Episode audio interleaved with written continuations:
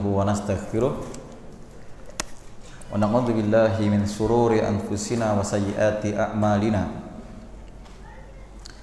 من يهده الله فلا مضل له ومن يضلل فلا هادي له وأشهد أن لا إله إلا الله وحده لا شريك له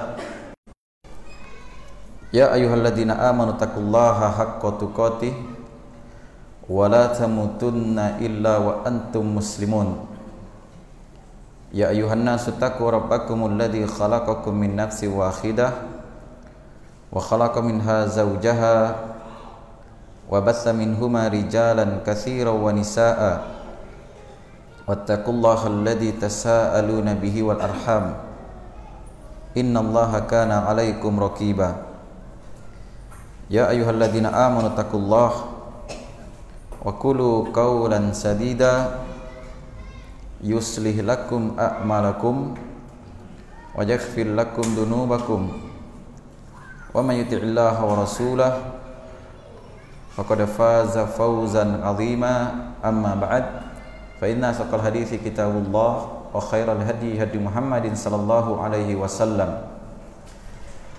Hadirin jamaah salat maghrib yang saya muliakan dan saya hormati kita bergembira bisa duduk bersama di dalam masjid ini. Alhamdulillah masjidnya sejuk, enak. Mungkin di rumah kita kita tidak dapat nikmat seperti ini Sebahagiannya.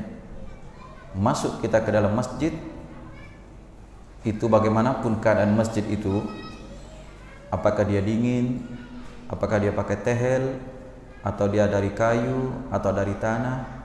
Tapi ketika dia bernama masjid maka Nabi wasallam menyebutkan sebaik-baik tempat di muka bumi masa jiduha masjid-masjidnya.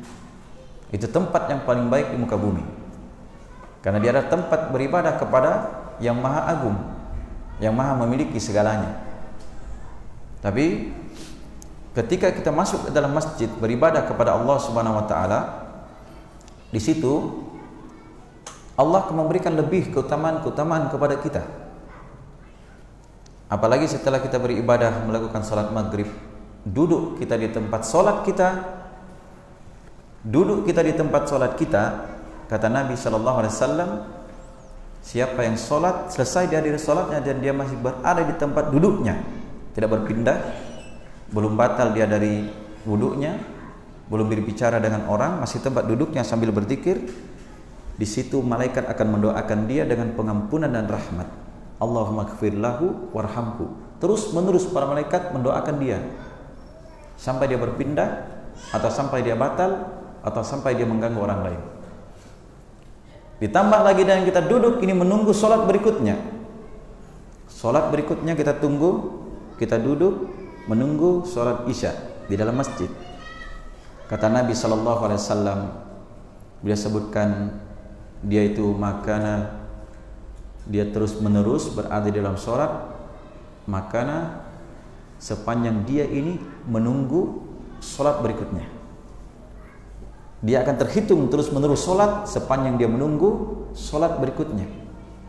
Kita cuma duduk dalam masjid tapi niat kita apa? niat kita untuk menunggu sholat berikutnya.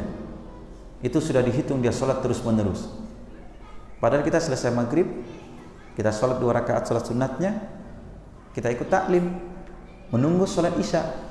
Tidak repot kita sholat selesai salam sholat selesai salam sholat selesai sampai isya nanti berapa kali kita sholat ada ratusan kali salam. Capek tuh ini tidak capek. Kita duduk niat kita menunggu sholat isya sudah dibalas seperti sholat terus menerus itu kehebatan niat. Itu kehebatan niat. Ketika dia duduk menunggu sholat berikutnya terus menerus dihitung sholat, dihitung sholat, dihitung sholat. Siapa yang bisa balas begitu? Apalagi dia duduk di dalam masjid ini dalam rangka untuk mempelajari agama Allah, tambah lebih lagi keutamaannya. Lebih. Sebagaimana Rasulullah SAW bersabda dalam hadis yang diriwayatkan oleh Muslim dari sahabat Abu Hurairah, kata beliau, "Wa majtama'a qaumun fi baitin min buyutillah yatluna kitaballahi wa yatadarasunahu bainahum illa nazalat alaihim sakinah wa ghasyiyatuhum rahmah wa haffat sumul malaikah wa dzakarahumullahu fiman indah. Tidaklah sebuah kaum mereka berkumpul di rumah dari rumah-rumah Allah Subhanahu wa taala. Apa itu rumah Allah? Masjid. Dikatakan masjid itu tempat sujud. Dikatakan rumah Allah itu rumah disandarkan kepada Allah, rumah yang digunakan untuk mengagungkan Allah. Siapa yang berkumpul di sini? Apa tujuan mereka berkumpul? Mereka membaca kitab Allah. Mereka saling mempelajarinya. Ada proses belajar dan mengajar. Apa keutamanya? Illa nazzalat alaihi sakinah. Kecuali akan turun kepada mereka ini ketenangan. Allah yang menurunkan ketenangan. Yang kedua, ghasyiyatuhum rahmah. Mereka akan diliputi rahmat dari Allah. Yang ketiga, wahabbat semul malaika. Para malaikat akan menaungi mereka dengan sayap-sayapnya. Yang keempat, wadzakarahumullahu fiman indah. Allah akan menyebut-nyebut mereka di sisi para malaikatnya, disebut dan dibanggakan dengan kebaikan. Berapa sudah keutamaannya? Tidak bisa dihitung. Apalagi yang kita pelajari ini agama Allah yang Nabi SAW juga pernah bersabda, tidaklah orang yang duduk dalam majelis ilmu, teman duduknya itu juga tidak akan ikut merugi. Ini ada kisahnya. Ada orang itu datang kepada Nabi belajar. Ada temannya datang mencari ini. Ketika dia temannya duduk belajar kepada Nabi, dia sekedar duduk di situ tapi menunggu temannya. Bukan taklim, bukan ikut belajar. Kata Nabi SAW, orang yang duduk dalam majelis ilmu, teman duduknya saja itu tidak merugi. Masih mau kita lalai dari menuntut ilmu? Masih mau? Masih mau kita lalai dari datang ke masjid? Masih mau? Masih mau kita lalai dari sholat? Masih mau lagi? Hanya karena dunia yang sempit, dunia yang sedikit, yang kita kejar rezeki, kita kejar rezeki belum tentu bagian kita. Masih mau? Di sinilah letak orang yang berakal itu betul-betul akal itu menembus sesuatu yang tidak bisa ditembus oleh akal orang-orang yang cinta dunia. Paham? Karena itu di pertemuan kita yang singkat ini, singkat saja. Karena hari-hari berlalu bersama kita banyak. Tapi kita taklim cuma antara maghrib dengan isya kurang lebih setengah jam. Sedikit tak? Saya akan menyebutkan sedikit terkait dengan masalah yang banyak dipermasalahkan dalam kehidupan dunia. Apa itu? Ada perkelahiannya, ada pertengkarannya, ada persaingannya, ada penipuannya, ada saling merendahkannya, ada saling sikut, ada saling menipu ini dan menipu itu. Rela dia tinggalkan solatnya, rela dia tinggalkan ibadahnya, rela dia lupakan Tuhannya. Karena apa? Mencari rezeki. Ini permasalahan mencari rezeki ini yang banyak membuat manusia hancur, rusak. Ketika dia mencari rezeki, jalan yang dia tempuh dia hanya pikirannya bagaimana dia dapat, tapi tidak berpikir siapa yang memberikan rezeki itu kepada dia. Ini permasalahannya. Ini yang akan kita luruskan. Tapi saya meluruskan bukan dari diri saya. Kita baca dari firman Allah. Kita baca dari hadis Nabi kita. Oh ternyata begini Allah menuntunkan untuk kita yang dia itulah yang memberikan rezeki kepada kita ternyata Allah tuntunkan begini rezeki itu sampai kepada kita Nabi yang Allah utus atau Allah yang mengutus Rasul itu kepada kita menyampaikan kepada kita beginilah sampainya rezeki itu kepada kamu. Kalau kita ambil ini petunjuk Masya Allah tenang enak mudah datangnya nikmat kita rasa tidak ada susah hidup. Mau begitu? Kalau mau dengar kita dengarkan sama-sama Masalah rezeki ini yang banyak membuat pusing manusia. Di corona, PSBB lagi Pak, tahan orang. Tidak boleh ke pasar, tidak boleh begini, tidak boleh begini. Eh, datang Satpol PP tidak pakai kok masker, tidak boleh ke pasar. Dianggap rezekinya putus, tidak ada cerita putus rezeki kita. Tidak ada cerita putus itu. Beberapa hadis kita bacakan ucapan Imam Ibnu Qayyim supaya ini yang sedikit ini masuk dalam keyakinan kita di dalam mencari rezeki kita pakai itu kita yakini kita pikir jalannya oh begini dia. Andaikan kita mau menyimpang gini oh begini tuntunannya. Tenang datang rezeki dengan mudah yang kita dapat berkah tenang dan memberikan. Sedikit yang kita pelajari tapi mampu memberikan kebaikan yang panjang kepada kita. Berkah rezeki kita nikmat kita rasa dan terus menerus kita akan menjadi orang yang Allah mudahkan rezeki itu datang kepada kita. Tapi mudah jalannya. Berkah kita gunakan dan Allah justru berikan pahala kepada kita dengan ini hebatnya mencari rezeki kalau kita paham ilmunya. Baik Allah berfirman dalam Al-Quran dalam surat Hud ayat ke-6 satu ini dulu diyakini ya ayat ini. Berfirman wa ya'lamu mustaqarraha wa mustauda'aha kullun fi kitabim mubin perhatikan firman Allah tidaklah ada sesuatu yang berjalan di muka bumi ini kecuali atas Allah tanggungan rezekinya Perhatikan, ini siapa yang berfirman? Allah yang menjamin rezeki itu, yang menanggung rezeki itu menyampaikan kepada kita. Tidak ada rezekinya. Dan Allah mengetahui tempat berdiam mereka. Jadi Allah tahu di mana mereka berdiam. Apakah dia diam di pinggir pasar? Apakah dia diam di tempat di tengah pasar? Atau dia diam di belakang rumahnya orang tersembunyi?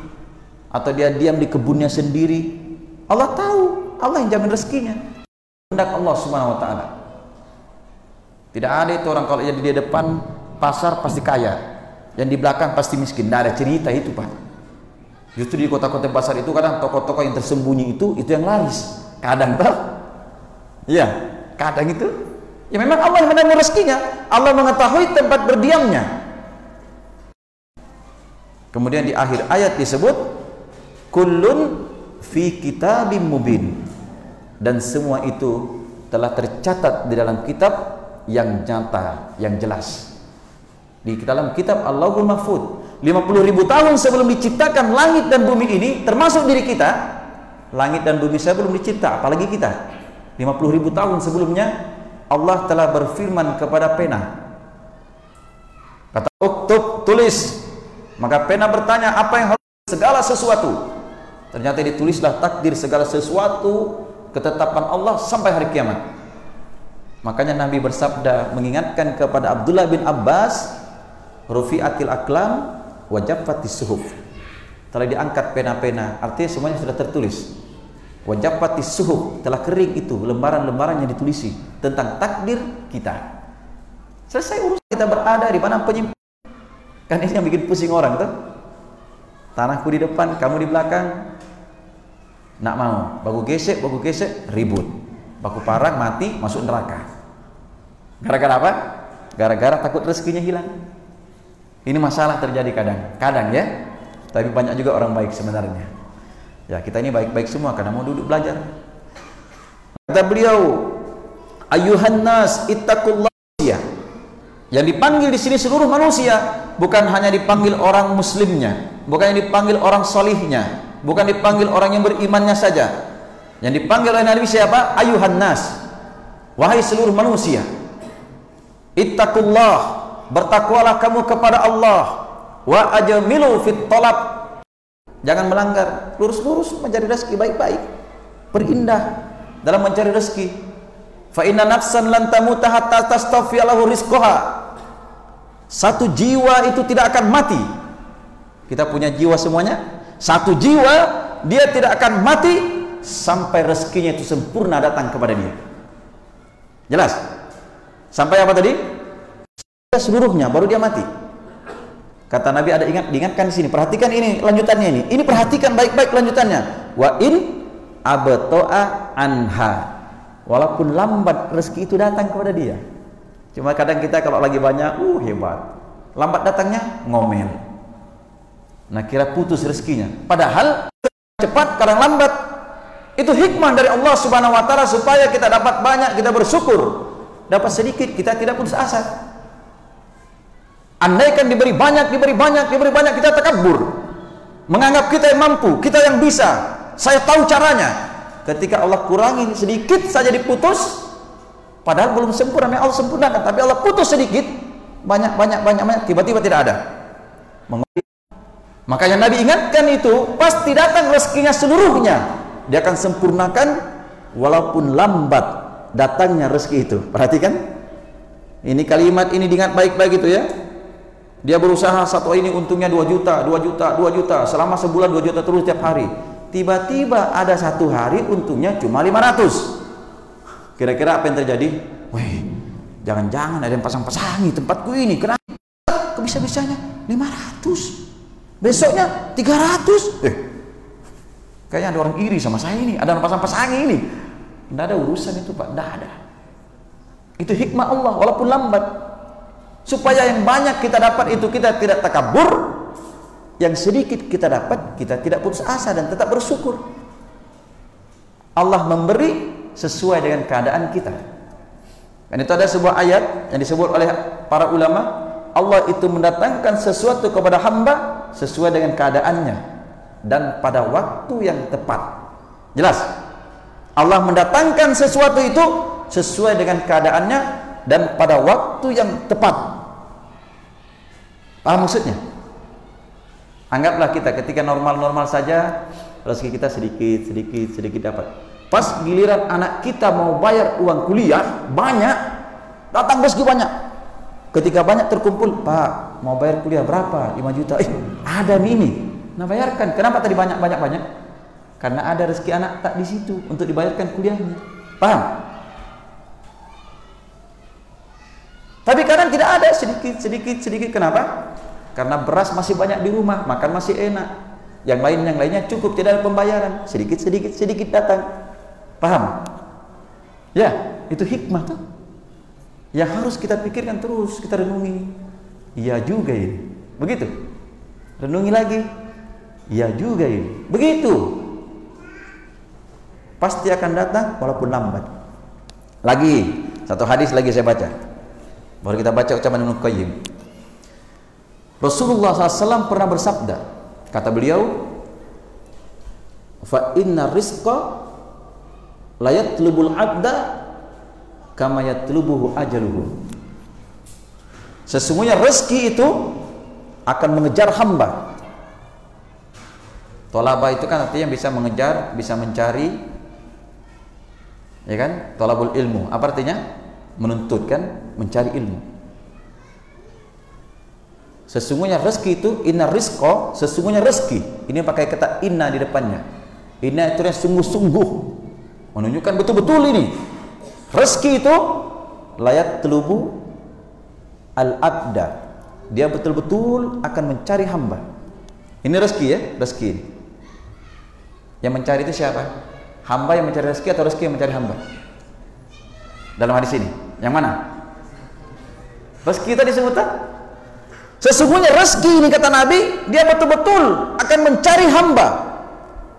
Akan mendatangi hamba itu. Sebagaimana kama yatlubuhu ajaluhu. Sebagaimana ajalnya pasti mendatangi hamba itu. Sekarang saya tanya, ada tidak ajal kita tidak datang sama kita? Tidak ada toh? Kalau masanya kita mati, ajal kita pasti datang, mati kita. Tidak ada cerita itu bisa diundurkan, bisa dicepat-cepat. Kalau ajal itu sudah datang, kata Allah dalam Al-Quran, la yastakhiruna sa'atan wa la yastaqdimun. Tidak bisa ajal itu diakhirkan walaupun sesaat. Tidak akan bisa juga dimajukan walaupun sesaat. Itu ajal. Sama itu rezeki. Rezeki itu pasti akan mendatangi hamba, pasti mencari hamba ini sebagaimana ajalnya pasti mencari hamba itu. Dia akan datang kepada kita, tidak akan tertukar itu. Kalau datang kepada kamu, ya kamu. Kalau datang kepada si pulan, si pulan. Biar kamu belokkan, tetap kepada si pulan. Kenapa? Bukan rezekinya kamu. Jelas ini? Ada kisah teman itu di Mamuju. Makan-makan jagung-jagung. Ada sisa sedikit satu ini. Di dalam piring. Rezekiku ini. Eh, rezekiku. Ambil, lempar di mulutnya. Kira-kira sudah rezekinya atau bukan? Hah? Rezekinya? Belum, bersin dia. Bersin terbang itu jagung tadi. Datang ayam dapat tuh ayam, rezekinya ayam. Berani dia jamin rezekinya dia, ah rezekiku ini. Hmm, ngelempar di mulutnya, bersin dia. Terbang, dimakan sama ayam. Ternyata yang satu biji ini kalau dalam piring tadi tidak berani ayam mengambil, tapi karena dia bersin, melalui bersihnya inilah sampai kepada ayam. Mau kita jamin rezeki kita begitu? Mau jamin? Tidak bisa pak. Nih contoh-contoh begini tuh diingat. Betul juga Ustadz bilang itu. Tidak ada cerita kita berdagang. Eh, kenapa dia lari saya tidak? Marah. Bekerja, kenapa dia diterima di kerjaan ini saya tidak? Marah. Tidak, tidak tertukar itu rezeki. Rezeki itu pasti akan mengejar hamba sebagaimana ajalnya akan mengejar dia. Tidak tertukar itu, Pak. Masa ajalnya kamu tertukar dengan ajalnya kamu? Tidak ada cerita itu. Ajal sudah ditetapkan, tidak bisa dimajukan sesaat, tidak bisa diundurkan sesaat pun. Sudah yakin begini? Kemudian rezeki itu bagaimanapun ketika dia datang kepada hamba, kita dapatkan dengan cara yang halal, kita dapatkan dengan cara yang haram, tetap itu yang sampai. Tetap itu. Kalau memang ini yang sampai, itu sampai. Apakah yang sampai ini dengan cara yang haram? Itu yang sampai. Dengan cara yang halal, itu yang sampai. Tidak ada cerita kalau kita menipu langsung banyak. Kalau kita tidak menipu, tidak sampai rezeki kita. Tidak ada itu. Karena rezeki itu dapat dengan cara yang halal, dengan cara yang haram sama sampai kepada kita. Mau percaya tidak? Ada kisah Ali bin Abi Thalib ini. Ali bin Abi Thalib suatu hari dia naik unta. Ketika dia naik unta, dia masuk ke dalam masjid. Unta ini dia titip kepada seorang anak muda di luar. Jagakan untaku. Saya mau sholat. Masuklah Ali bin Abi Thalib ke dalam masjid dia sholat. Selesai dia sholat dia keluar. Dia sudah siapkan ini uang 5 dinar satu, dua, tiga, empat, lima. Lima dinar uang emas. Lima. Untuk apa ini uang lima dinar? Dia mau kasih sedekah kepada yang jagakan ontanya tadi. Ketika dia keluar, eh, tidak ada penjaganya. Dia datangi ontanya, ternyata tali kekang ontanya itu hilang. Ternyata dicuri sama anak muda tadi. Nah, ini masalahnya. Dicuri sama sama anak muda tadi. Sekarang saya tanya itu rezeki anak muda atau bukan? Kita lihat ya. Akhirnya Ali bin Abi Thalib karena mau mengendarai ontanya ini tidak ada tali pegangannya, dia pergilah mencari tali untuk membeli. Akhirnya dia dapatlah kepada penjual, dia beli. Dia beli pas dia beli terlihat ini tali onta saya tadi ini. Tali onta saya tadi ini. Ternyata anak muda tadi dia curi, dia jual kepada pembeli itu. Nah, Ali bin Abi Thalib membeli, dapat lagi beli sama dia. Ternyata tali yang tadi kembali kepada Ali bin Abi Thalib. Tali kekangku eh, onta tadi. Ali bin Abi Thalib tanya, "Dari mana kamu dapat ini?" Katanya ada tadi anak muda menjual sama saya. Berapa dia jual? 5 dinar. Subhanallah, kata Ali bin Abi Thalib. 5 dinar saya mau beri sama dia, halal. Ternyata dia dapatkan 5 dinar tadi sampai kepada dia dengan cara mencuri. Masih percaya atau tidak? Harus percaya ini. Ternyata sampai kepada dia sama lima dinar, Ali bin Abi Thalib siapa nih keluar? Tidak ada dia, padahal mau diberi lima dinar. Ternyata dia curi, dia jual harganya lima dinar juga dia dapat. Yang sampai kepada anak muda tadi berapa? Lima dinar. Kalau dia tidak mencuri tadi, tidak melakukan yang haram, sampai tidak rezekinya dia, akan sampai juga. Itulah seorang hamba itu rezekinya sampai kepada dia tetap sampainya hanya dia dibalas sesuai dengan cara mendapatkannya. Dia menipu dapat rezekinya tapi dibalas dengan hasil penipuannya. Dia mencuri dapat dia rezekinya tapi dia dibalas haram dari mencurinya dia jujur dalam berusaha dia dapat uang rezekinya itu dia dibalas dengan pahala karena dia jujur datangnya rezekinya kepada dia mau apa kita jelas sudah Paham sampai di sini? Masih mau kita menipu? Masih mau berpikir mau mencuri? Rezeki itu tetap sampai kepada kita sesuai dengan rezeki kita. Satu lagi kisah. Itu rezeki pasti habis sebelum kita meninggal. Ada seorang syekh bercerita, nah bilang begini. Ada kisah orang yang jatuh ke dalam sumur. Orang itu berjalan, berjalan di dalam sumur, eh, ada orang dalam sumur, dia bantu. Dapat. Setelah dibantu tenang dia, diberi air minum satu gelas, minum. Dia minum. Selesai dia minum. Kan habis jatuh dari sumur tuh. Dinaikkan, dikasih minum satu gelas. Setelah diminum satu gelas, Baru orang tadi bertanya, kenapa kamu bisa jatuh ke dalam sumur? Begini dia bilang, dia ceritakan, tapi dia ceritakan, dia praktekkan. Saya kan berjalan, jadi saya tuh mundur, mundur, jatuh lagi dia. Tapi jatuh yang kedua ini mati. Hah? Apa tadi saya bilang? Jatuh yang kedua ini mati dia. Sekarang masalahnya kenapa dia mati? Yang pertama tadi tidak mati. Siapa yang bisa jawab? Karena masih ada rezekinya satu satu gelas belum sempurna. Setelah dia sempurnakan satu gelas ini habis untuk dia, baru dia mati. Jelas sampai di sini. Ini tadi walaupun lambat datanya rezeki, pasti disempurnakan kepada hamba sebelum dia mati. Kalau kita yakin seperti ini jamaah sekalian, sepanjang kita masih hidup, yakin pasti ada rezeki kita. Mau krisis, mau tidak, mau lockdown, mau lockdown, lockdown, tidak apa-apa. Di masa lockdown itu banyak orang senang. Duduk-duduk di rumah, santai bertemu istrinya, sebentar punya anak lagi, dapat BLT. Apa itu nikmatnya? Hah? Nikmat sekali tinggal di rumah, santai makan, sebentar punya anak lagi, hamil lagi istrinya.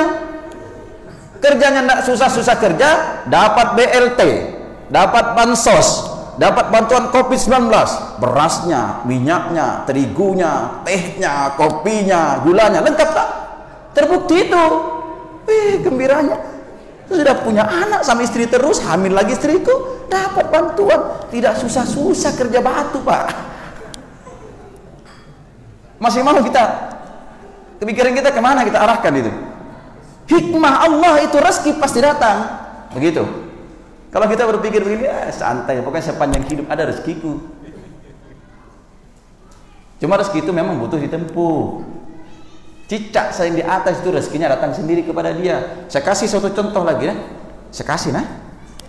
Ingat, memang ini. Kita tahu namanya burung gagak.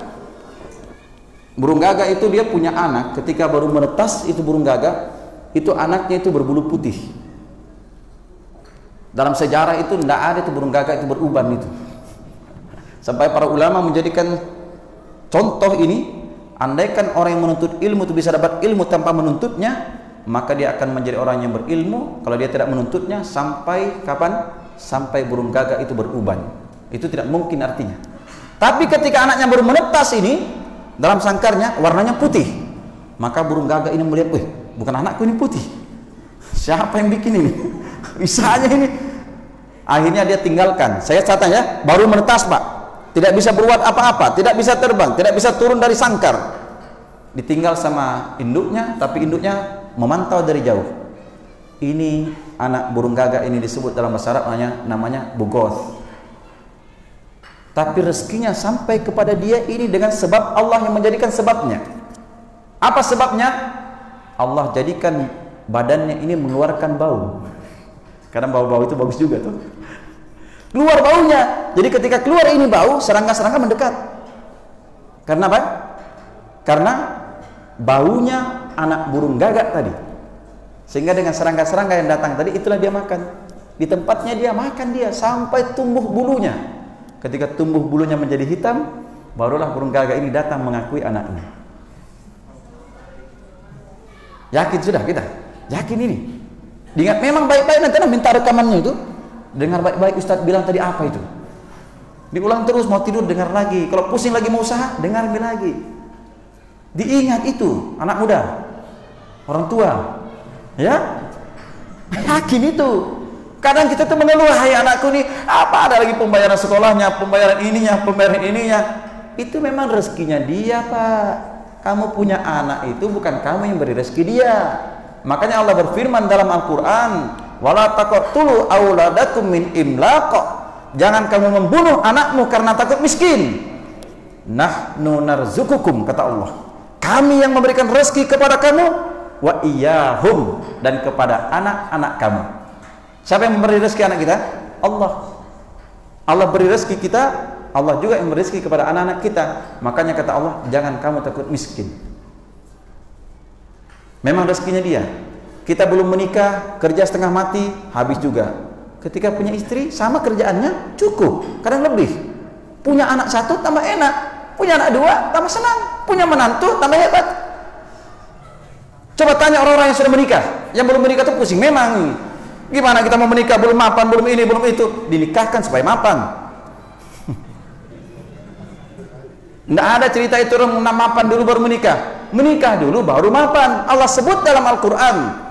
Iyakunul fuqara jika mereka miskin yuknihimullahu min fadlih. Allah akan membuat mereka kaya dengan keutamaan dari Allah. Menikah itu sebab kekayaan. Karena kita bekerja rezekinya dua untuk istri kita. Nah, yang belum menikah. Yang sudah menikah cari rezeki lagi. Nah ibu-ibu jangan khawatir rezeki sendiri itu tidak berkurang ya rezekimu. Rezekimu tetap. Datang lagi rezekinya dia itu. Tapi ingat istri itu rezeki juga itu. Baik terakhir tinggal sedikit waktunya. Saya akan bacakan ucapan Imam Ibn Qayyim. Kalau memang ucapan ini saya baca Arabnya tidak sempat saya akan terjemahkan saja. Ini penting ini. Supaya kita betul-betul yakin dengan yang telah kita jelaskan tadi ada ucapan Imam Ibn Qayyim yang memberikan membuka pikiran kita supaya kita hidup tenang di dalam mencari rezeki. Perhatikan baik-baik Imam Ibnu Qayyim rahimahullahu taala berkata, "Ar-rizqu wal ajal." Rezeki dan ajal. Ini beliau sebut ini. Ini bersumber dari hadis tadi ya. Rezeki dan ajal. Apa itu rezeki dan ajal? Kata beliau, "Farriq khataraka hammi bima umirta bih wa la bima dumina lak." Fa innar rizqa wal ajalu qorinan matmunan famadamal ajal bakian kana rizqu atia ah, hebat toh? Cara bacanya hebat. Karena semangat nih. Karena waktu sudah habis dipercepat. Dipercepat. Perhatikan kata Imam Ibnu Qayyim fokuskan pikiranmu. Apa artinya fokus itu? Arahnya jelas satu arah. Fokuskan pikiranmu terhadap apa yang diperintahkan kepadamu. Nih ini karena kita tidak fokus ini, fokus ke cari rezeki, tapi tidak fokus kepada yang diperintahkan. Maksudnya fokus kepada yang diperintahkan itu fokus kepada ibadah yang diwajibkan. Di dalam mencari rezeki fokus kepada sesuatu yang diperintahkan, mencari yang halal, jalurnya yang jelas, caranya yang bagus. Fokus. Kata beliau, fokuskan pikiranmu terhadap apa yang engkau diperintahkan dengannya. Jangan engkau menyibukkan dengan sesuatu dengan sesuatu yang engkau telah dijamin. Ya, jangan kamu sibukkan dengan sesuatu yang kamu telah dijamin dengannya. Apa yang telah dijamin?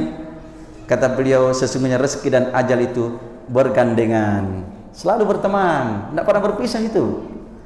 Karena itu kata beliau, sepanjang ajal kita masih tersisa kehidupan kita, maka rezeki kita pasti akan datang. Ya, sepanjang kita masih ada ajal kita ini masih hidup kita, rezeki kita pasti akan datang. Rezeki dan ajal bergandengan habis rezeki kita mati. Mati kita menunjukkan rezeki kita sudah sudah habis. Jelas? Lanjut. Kata beliau karena itu jika Allah menutup untukmu Allah menutup untukmu satu jalan dari pintu rezeki. Ini karena hikmah Allah. Lihat ya. Karena hikmah Allah jika Allah tutup satu pintu rezeki untuk kamu fatahalak bi rahmatihi tariqan anfa'alaka minhu Allah pasti akan bukakan untuk kamu jalan yang lebih bermanfaat untuk kamu dari yang telah Allah tutup. Paham ini? Begini, misalnya kita memiliki satu pekerjaan, kemudian kita dipecat di situ, berarti anggapan kita apa di sini? Tertutup pintu rezeki. Ya, tertutup pintu pintu rezeki. Ini dengan hikmah Allah kata beliau, jika Allah tutup kamu dari satu pintu rezeki ini, maka Allah akan bukakan dari jalan yang lain dengan rahmat Allah. Tapi jalan yang lain ini lebih bermanfaat untuk kamu daripada yang sebelumnya. Itu hikmah itu ya. Jadi kalau dipecat tidak usah demo, santai saja. Berarti ada yang Allah ingin beri yang lebih baik jalannya dengan rahmat Allah di situ. Allah berikan yang lebih bermanfaat untuk kamu di situ. Jalannya lebih diberkahi, lebih dirahmati daripada yang sebelumnya Allah tutup tadi. Karena itu kata beliau perhatikan, saya langsung simpulkan ya, perhatikan keadaan janin yang berada dalam perut ibu. Tahu janin? Yang baru mau jadi bayi itu. Perhatikan kata beliau keadaan janin makanannya itu hanya datang melalui tali pusat. Cuma satu arah kan? Tali pusat. Di situ makanannya masuk ke janin tadi sampai dia besar, besar, besar, besar. Karena itu kata beliau, tatkala dia keluar dari perut ibu, lahir dia dipotong satu pintu rezeki tadi. Berarti kan tidak dapat lagi dari jalur ini. Tapi kata beliau, setelah terpotong ini, Allah bukakan dua pintu rezeki lainnya. Ya, perhatikan. Tadi pertama dalam perut berapa pintu rezekinya? Satu. Tadi pu tali pusat. Setelah dia lahir, dipotong satu pintu rezeki ini. Allah Allah bukakan dua pintu rezeki. Itulah air susu ibu, dua susunya. Berarti satu istri tak? Kalau dia netek sebelah selesai, sebelah lagi. Dua pintu rezekinya dia. Pertama kan satu, ini dua. Nah sekarang kata beliau, kalau sudah dia dewasa, selesai masa penyusuannya dua tahun, tertutup dua pintu rezeki ini Allah bukakan empat jalan pintu rezeki empat jalan dua dari sisi minuman dua dari sisi makanan dua dari sisi minuman ini air dan susu dari sisi makanan dua sayur-sayuran dan hewan-hewan berapa? empat kalau anak baru lahir bisa makan empat ini? tidak ada cerita itu kasih daging mati anakmu mati anakmu Ya. Sekarang kata beliau, ketika kamu meninggal dunia, terputus empat jalan rezeki ini. Kalau meninggal dunia, terputus semua ini. Tidak bisa lagi kita makan. Tapi kalau dia beruntung, dia selamat kehidupannya, maka Allah bukakan kepada dia delapan pintu rezeki. Itulah pintu sorga yang delapan kalau dia selamat. Lihat ya, ini hikmah Allah. Allah tutup satu, diberi dua. Allah tutup dua, diberi empat. Allah tutup empat, delapan. Berarti bertingkat, berkembang, berkembang. Usaha satu tidak berhasil, jangan putus asa. Cari usaha lain, mungkin di sini berkembang dua kali lipat. Ya, jelas ya? Baik ini barangkali jamaah sekalian, karena waktu membatasi kita juga, bahala ini ada sesuatu yang sangat berharga sekali sebenarnya di sini. Tapi saya rasa ini cukup dulu. Yang penting pokoknya kita yakin rezeki dan ajal pasti beriringan. Rezeki itu tidak akan habis kepada kita sampai kita menyempurnakan rezeki itu baru kita meninggal dunia. Sepanjang kita masih hidup maka rezeki pasti akan datang. Jelas ya? Allah taala a'lam. Kurang lebihnya semua dimaafkan. Subhanakallahumma wa bihamdik asyhadu an la ilaha illa anta astaghfiruka wa atubu